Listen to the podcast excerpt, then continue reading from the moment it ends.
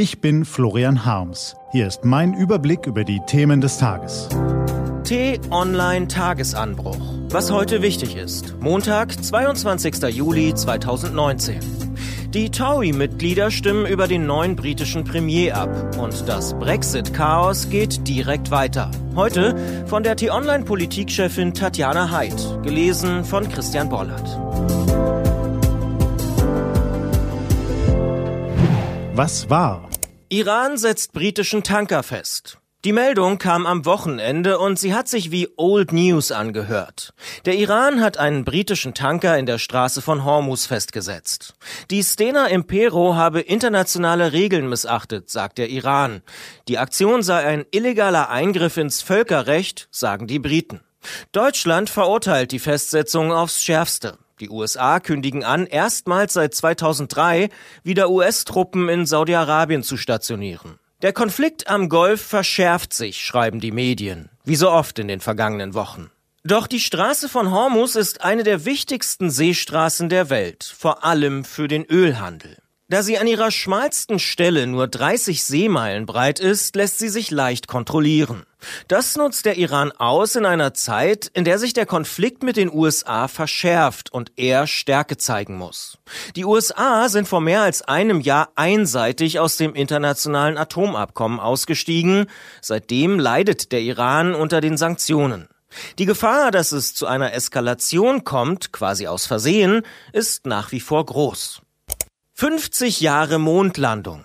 Vor 50 Jahren haben die ersten Menschen den Mond betreten. Neil Armstrong und Edwin Aldrin. Soweit, so bekannt. Aber sagt Ihnen der Name Michael Collins etwas?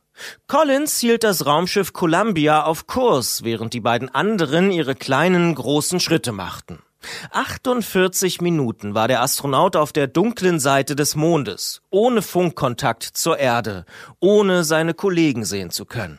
Der vermutlich einsamste Mensch der Milchstraße, schreibt die Online-Autorin Angelika Franz.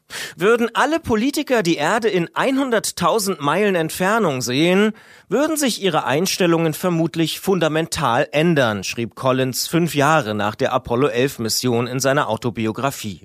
Laut Collins würde selbst die wichtigste Grenze unsichtbar sein, der lauteste Streit unhörbar. Worte, die der amerikanischen und iranischen Regierung heute genauso zu denken geben könnten wie damals den Regierungen im Kalten Krieg. Was steht an? Die T-Online-Redaktion blickt für Sie heute unter anderem auf diese Themen. Morgen geben die Tories bekannt, wer Theresa May an der Parteispitze und damit auch als Premierminister folgen wird. Und so wie es aussieht, liegt Boris Johnson nahezu uneinholbar vor dem amtierenden Außenminister Jeremy Hunt. Schon vor der Ernennung des neuen Premiers setzt das mittlerweile gut bekannte Chaos in der britischen Politik ein. Jeder rettet sich, wer kann. Finanzminister Hammond und Justizminister Gork haben bereits ihren Rücktritt angekündigt. Und während die Briten den Politikjournalisten helfen, die nachrichtenarme Sommerzeit zu überbrücken, haben die Sportkollegen ihre Transfers. Der Fokus der meisten Fußballfans liegt momentan nämlich auf den Zu- und Abgängen der Vereine. Die T-Online Sportredaktion informiert Sie heute in verschiedenen Artikeln über die Geldflüsse im Fußball. Los geht's am Morgen mit dem Blick auf die spanische Topliga. Diese und andere Nachrichten, Analysen, Interviews und Kolumnen gibt's den ganzen Tag auf t-online.de. Das war der T-Online Tagesanbruch vom 22. Juli 2019. Produziert vom Online-Radio- und Podcast-Anbieter Detektor FM. Wenn Sie uns auf iTunes hören, lassen Sie uns doch eine Bewertung da. Vielen Dank. Das war der T-Online Tagesanbruch für heute. Ich wünsche Ihnen einen humorvollen Tag. Ihr Florian Harms.